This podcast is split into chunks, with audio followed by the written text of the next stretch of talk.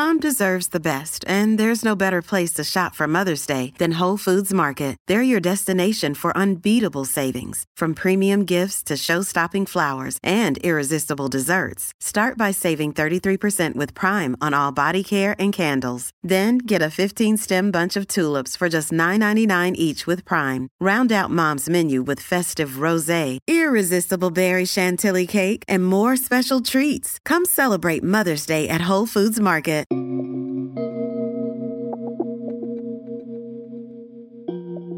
Welcome back, everyone, to Web3 Weekly, the most relatable and reliable crypto, NFT, and decentralized technology podcast in the nation. In today's episode, I have an amazing interview for you all today with Paul Guarino.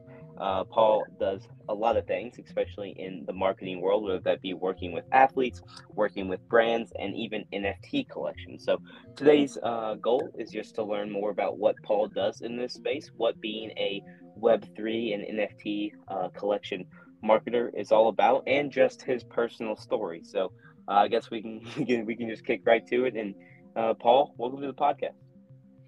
Yeah, appreciate you having me on, Michael. Um, yeah, looking forward to this interview. And uh, yeah, like you said, I'm the founder of PG Sports and uh, I'm the host of my of my own podcast, Average to Savage.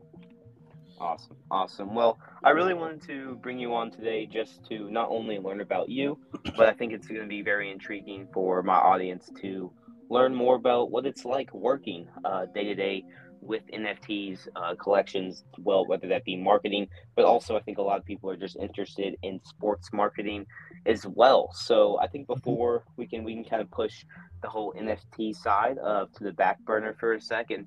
I kind of just want to learn more about your your path to where you got today. So do you mind to kind of speak about how you got into kind of the marketing role, how, how you started uh, your brand and everything like that? Yeah, so I started PG Sports back in 2011 as just a Twitter page while I was in college. Um, I wanted to create something um, before I graduated college, so I didn't start with nothing. Um, I wanted to be a sports agent, so that's also why I created it. Uh, at first, it was a, just a Twitter page, tweet about sports. Uh, I turned it into a clothing brand uh, with all motivational phrases and different things like that on T-shirts. Um, I'm from Connecticut, so I reached out to Connecticut athletes, um, as there's not that many pro athletes from Connecticut, and then I started asking them if they, if I could send them some gear, and they would shout me out and things like that. So it was kind of doing influencer marketing before that was even a term back in you know 2011, 2012, 13, 14, and then uh, from there, just building the relationships with the athletes is kind of where it's kind of how I got into you know doing sports marketing and sports management and business management uh, for athletes off the field. Um, just building those relationships with the athletes and then them getting to know me and things like that and building trust. Like that's like the key thing with uh, anything, especially working with athletes. Um, I started doing like helping them build their social media, getting them sponsorships, getting them like PR, like podcast on podcasts and articles and different things like that, handling their emails, pretty much everything and anything. And um, and that's really how I got started. And then um, in the NFT and the podcast world, I got into that. Uh, in 2018, I started my own podcast called Average to Savage. Uh, I really enjoy listening to interviews. So, and I have a, a, pretty good network. So I was like, I might as well start a podcast and start interviewing people.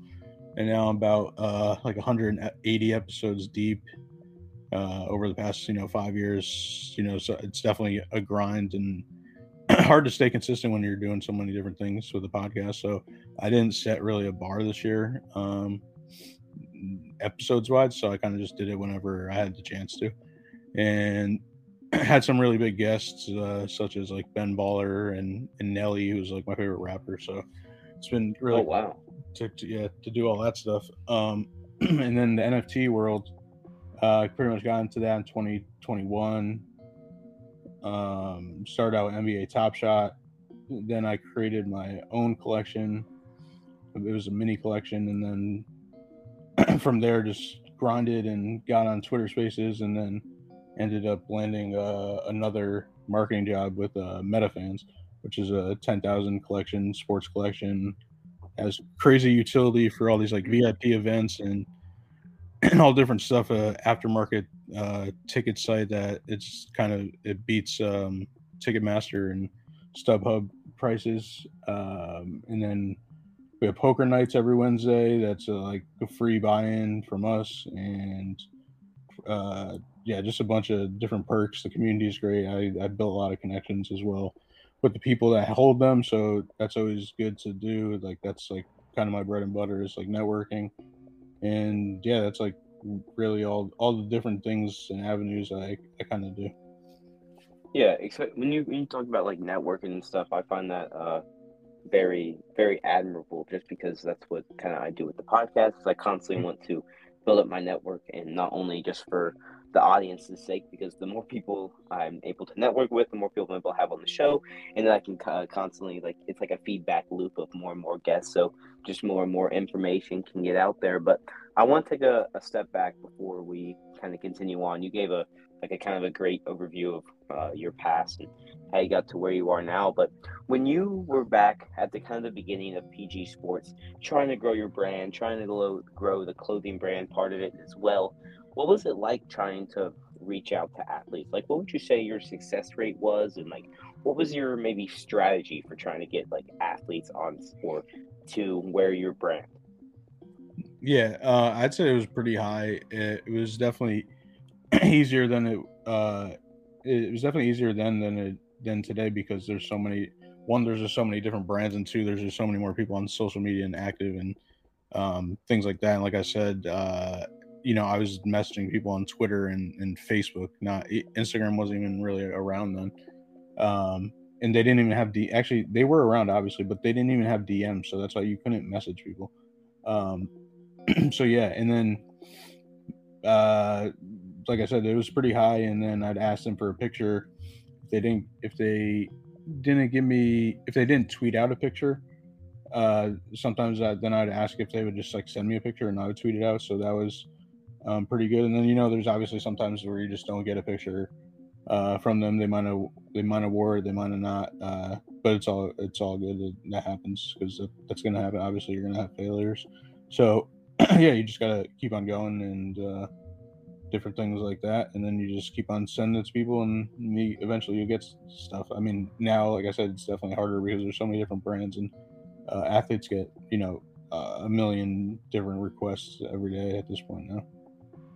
Yeah, especially with kind of the rise of uh, like easy access, you could say, to uh, famous people, especially with like Instagram. It's like famous people aren't even checking their DMs anymore just because there's probably thousands, if not tens of thousands, of requests for people to work with them and kind of just trying to get clout, um, if that yeah. makes sense. But yeah, I, I definitely I, I, I like how you were kind of new in the game. You kind of set a uh, you were almost like a pioneer for like social media marketing, which is which is really cool to see. But um, when you started working with these uh, like athletes, what was your or especially with like just um, after you sent them the clothes and stuff, how did you kind of keep that relationship and how did you lead or how did you eventually like lead into working with them as their kind of business partner?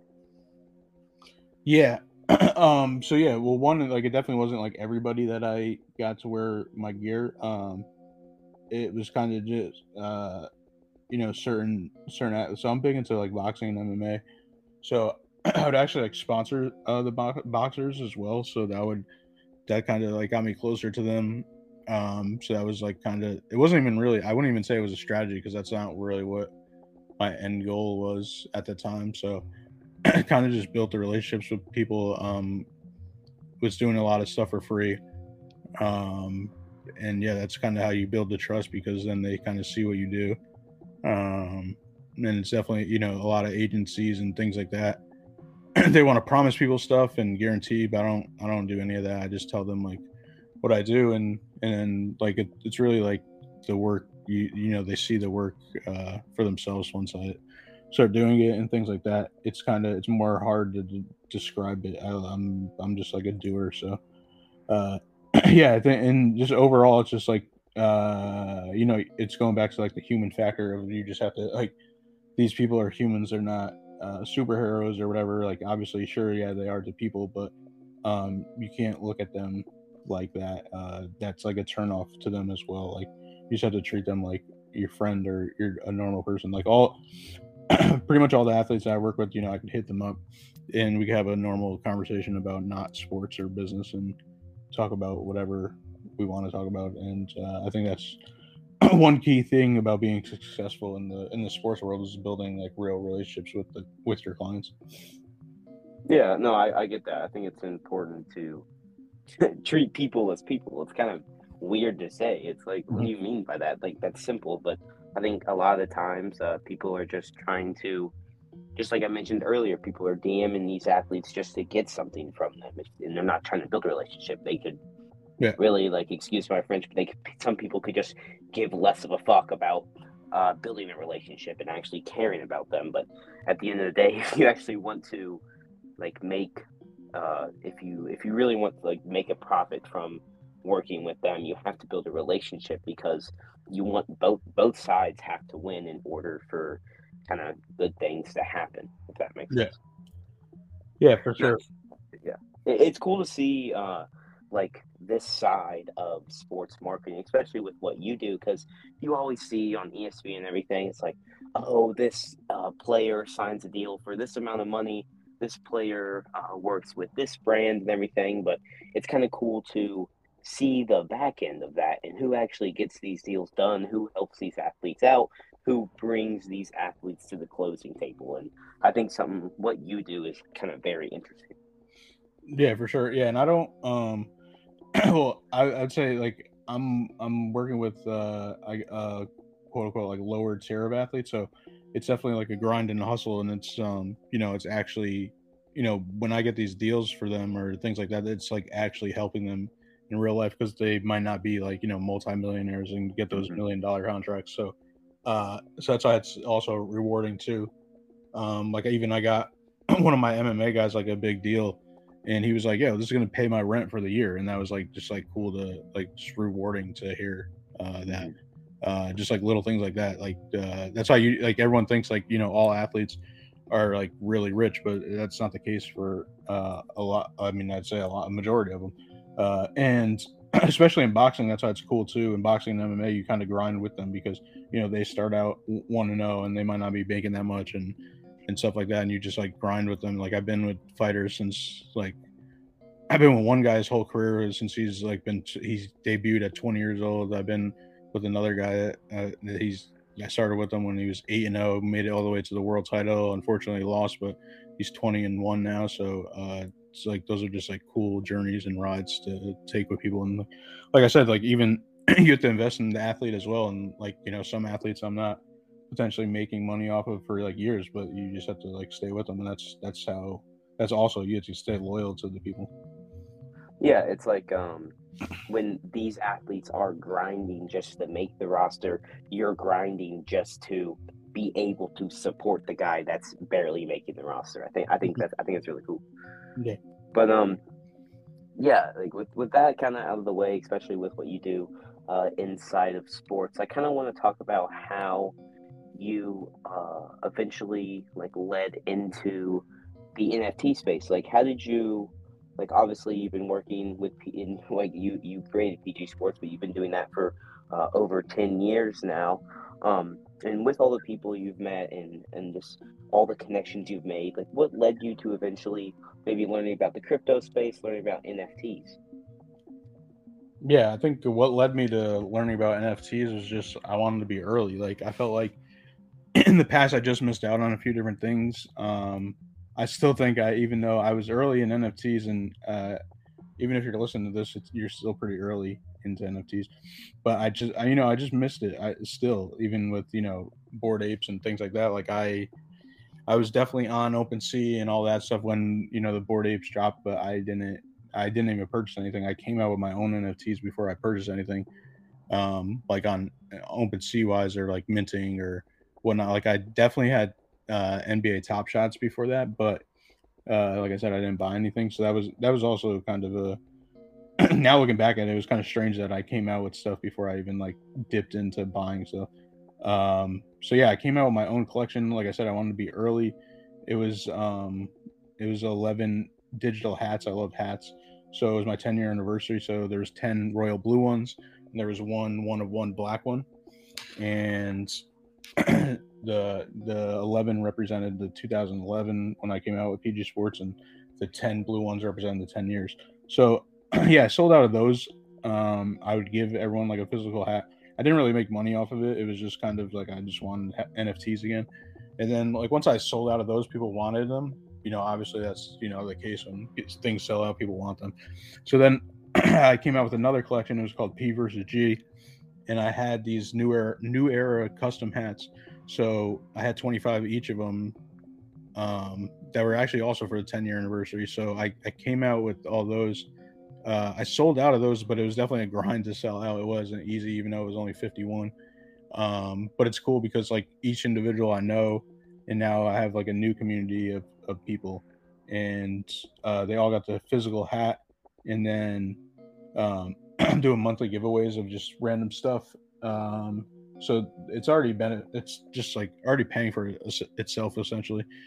And then I also did like one-offs where I did a pizza collab. Uh, Connecticut has the best pizza. If you look it up, number one in the world. So I did a collab shirt the year before, and I took the artwork from that and I made it into an NFT. Um, and one guy bought both of them, so he I gave him utility was just the shirt, and I shipped him uh, pizza from Connecticut. So that was that was cool too. Uh, so that was a little different than I think most NFT projects as well. And then uh, just building my, I also helped uh, the first uh, prof- professional women's athlete to create her own collection. So that was the first drop of a, a female athlete as well. And then from there, uh, just grinding on Twitter Spaces, just made a whole bunch of connections off there. Met crazy amount of people. Got to talk to like uh, and connect with like Nikki Diamonds, the founder of Diamond Supply Co, who like inspired me to make clothing. Uh, so that was awesome to like talk to him, and he like knows me now. It's it's weird and cool. And uh, yeah, so from there, um, MetaFans, I connected with them. They sponsored some of my athletes. Um, so that was like another first, like just getting NFT sponsorship. They actually sponsored my podcast as well. Um, talked to the guys over there; they were cool. And then one day, one of the guys left a status that they were looking for marketing help. So I hit them up. Um, it was literally like a Saturday. I got on the phone with them. Uh, it wasn't really like an interview; it was more just like because they kind of already knew me. And then he was like, "Oh, you want to start on Monday?" And I was like, "What the heck?" So I was like, "All right, sure." Like, and they were cool with me still doing like my own thing with PG Sports, so that's why I took it as well. So pretty much, you know, working like two full time jobs and multiple like different freelance things too. So it's pretty crazy. Uh, it's been a crazy year overall with NFTs, but that just shows you too, just like like I said, I got in early. So it, in the end, yeah, it did pay off because I got a whole another job off it, which I mean, again, that wasn't the goal, but that was that's cool. And then, you know, um, just building way more connections now, uh, people all over the world in the U.S. and things like that. And uh, yeah, NFTs are crazy, and uh, I know it's down right now, but I still think it's going to be. I think it's going to be pretty big still in the future, and just like another like add-on to different types of events and things like that. I think sports tickets are all going to be NFTs eventually, and I think that's going to be really cool for everybody to just like have that digitally on their phone instead of like you know you lose your ticket stub and things like that. So yeah, I mean that's like I know that was long winded, but that's pretty much uh, where I how I got into NFTs in the past year and a half. Awesome. No, I, I think it's cool. I think you have a, a, similar sentiment to a lot of the people in in kind of the world that are actually here for the right reasons. Where it's like, yeah, the market's down, but if you kind of take a zoom out, everything's down. So you yeah. understand. I mean, the, the technology is still the same, whether the Bitcoin prices are different or the NFT prices are different. Technology is still there, and similar to what you just said, how tickets will eventually become uh, NFTs and stuff like that. I can definitely see um, that kind of increasing, and especially with just like being able to verify stuff uh, digitally and have being able to own digital assets. Something that's I think going to be really important uh, for the future, especially with the increase in like the metaverse and being able to join like special clubs and stuff and get special perks with owning an NFT. I think that's only to uh, kind of just create or just keep or continually help the market grow in that way. But talking about uh, like many different NFTs, like you mentioned, and stuff like that. Um, obviously, how does like being a marketer for an NFT collection work, and maybe give some examples of like work you've done in this space? Yeah, for sure. So, what's cool about MetaFans is it's, is it's sports based. So I kind of just brought all my resources and what I've done over the past ten years to to NFTs essentially, and that's why um, you know NFT projects are a business, and so eh, you know it works the same as you know Web two, and you know coming up with strategies and coming up with plans and social plans and marketing plans and paid ad plans and things like that. So um, it's pretty much the same as having you know a regular job or or whatnot. You just have to understand the technology behind it and like how NFTs work and how you buy them and sell them and things like that. Um, yeah, so it, it's really it's pretty much similar to any other job in terms of like regular structure, but then yeah, there's a flip side of like, you know, NFT people don't sleep and you could you know there could be purchases there's been stuff on the weekends where all of a sudden like somebody mints a one-on-one of one of our in one of our collections and then we're like rushing to get like a, a graphic out and stuff like that. But that's just that but that could happen in any business when there's breaking news and things like that. So it's really pretty similar. It's just uh, new lingo and and new technology. Yeah. Yeah. Um but like how would you come up obviously it's important to see nft collections as brands but like what exactly would you do when you were kind of working with these brands and kind of what do you talk to them or a better question would be like what do you talk to them about when you're going over like growth strategies? Yeah. Um, you mean in terms of working for the NFT collection, or are you yes. talking about like, yes. getting? Uh, yeah. yeah. Well, yeah. So I mean, uh, MetaFans the the goal, you know, is always to sell out. So we're at like sixty percent. So that was really the strategy to you know get people to mint more and, and things like that. um, you know, with the down market, it's definitely hard but uh, we made like a lot of progress. I think since I since I joined the Twitter page is up like 30% uh, in follower count. The we got probably we definitely got more mints in the past like six months than the previous six months. So just like things like that. I mean, it's just you know just like anything else, just being consistent with our marketing and strategies and and things like that. I get it. I get it. Would you? Would you, is it? Would, is it similar to kind of working with an athlete to help grow that brand? Or like what are the similarities there? Yeah, so um yeah, working so I had jobs as well, like, you know, where I worked at, you know, small marketing company and then I had different clients of businesses. So I've experienced, you know, doing the marketing for businesses, doing it for individuals, and then like doing it for NFT projects. So it's it's all like kind of similar. It's just like eh, like I said before, like the lingo and the land and just the different technologies of like you just have to understand what exactly it is. And then this NFT project being sports based as well, it's like my sports knowledge comes into play as well. So that's why it's just like a combination of everything that I learned over the past, you know, 12 years into into this now. So that's why that's why it's also cool. Like I'm using like all my skills uh, into NFTs, and yeah, it's dope.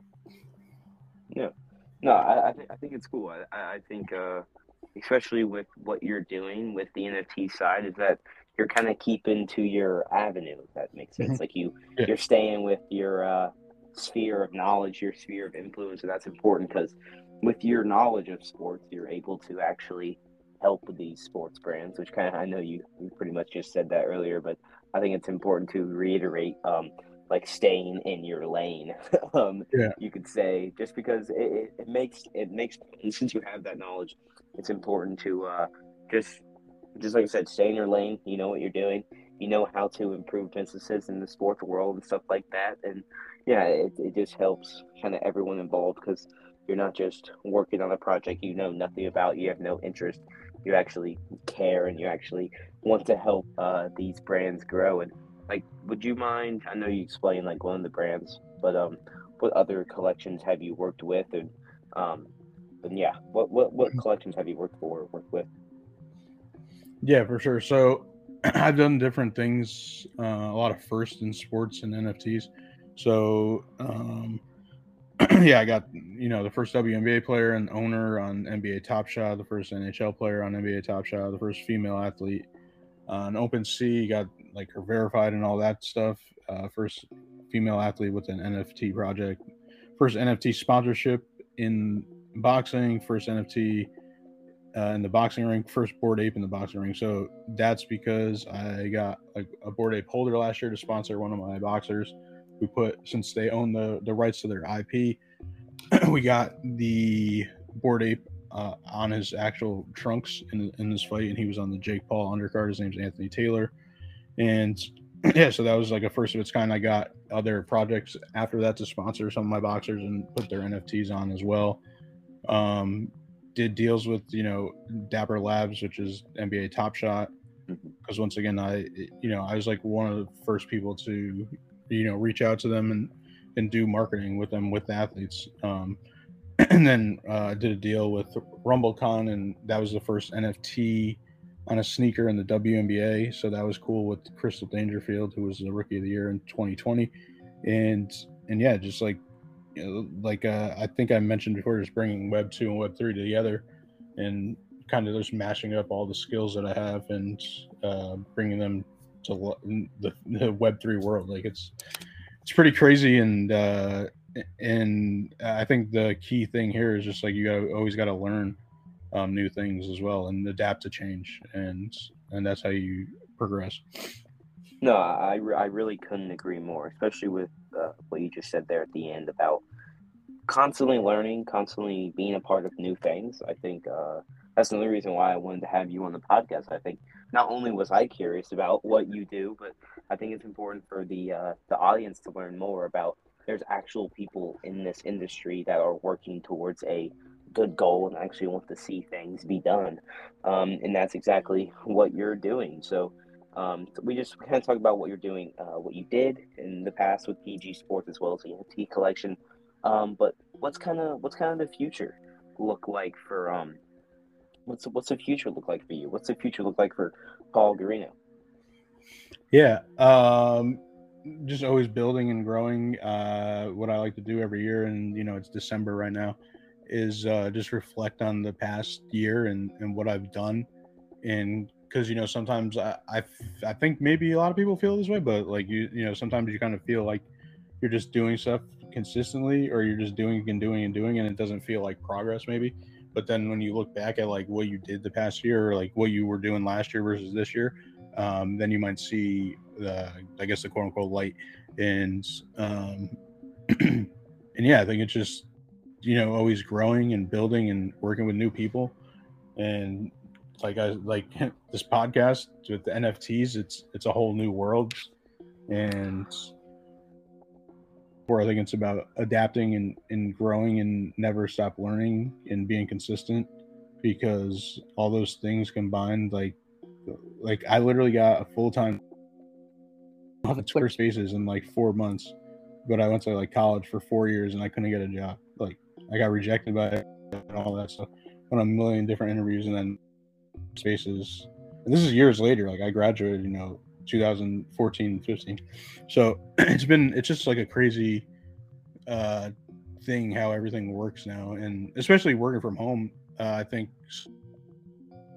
struggle with that but i was already like kind of doing that so i think that was an advantage for me as well even like going into nfts as well so i think it's just uh like i said adapting uh being consistent and and learning new things Got it. Got it. Is there anything uh, like kind of on the horizon you would like to talk about? Maybe something you're excited about in the future, or uh, is there anything you can kind of give us hints on that you're working on?